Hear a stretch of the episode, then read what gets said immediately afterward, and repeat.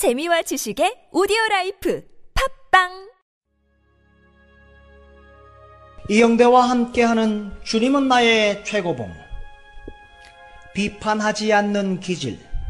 마태복음 7장 1절 말씀. 비판을 받지 아니하려거든 비판하지 말라.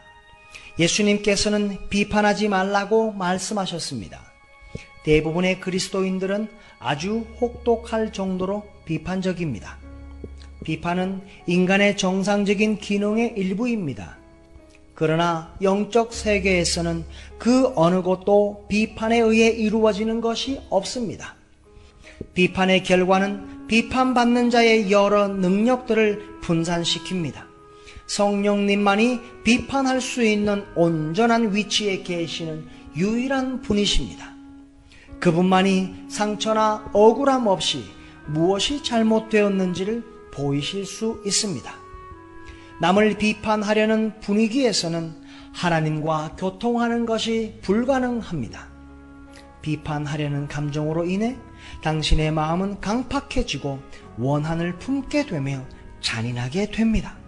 나아가 당신 자신에게 아첨하며 자신이 다른 사람보다 훨씬 낫다는 우월감에 빠집니다.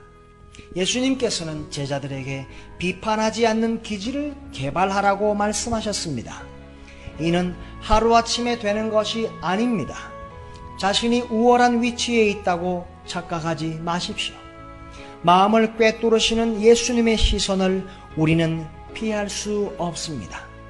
주님의 말씀에 의하면 만일 내가 당신의 눈에서 티를 본다면 이는 내 안에 들보가 있다는 뜻입니다. 내가 당신에게서 보는 모든 잘못된 것들을 하나님께서는 내 안에서 찾아내십니다.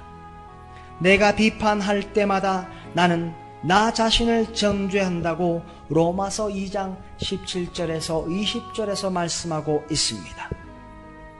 다른 사람을 향해 비판하려는 잣대를 버리십시오. 언제나 우리가 알지 못하는 또 다른 요소들이 다른 사람들에게 있기 마련입니다. 하나님께서 우리를 향해 제일 먼저 하시는 일은 우리 안의 영적 대청소입니다. 청소 후에는 그 사람의 마음 속에 교만이 사라집니다. 하나님의 은혜가 없었다면 나 자신이 얼마나 부패한 존재가 되었을까를 깨달은 후 나는 나를 실망시키는 사람을 만나본 적이 없습니다. 비판을 받지 아니하려거든 비판하지 말라.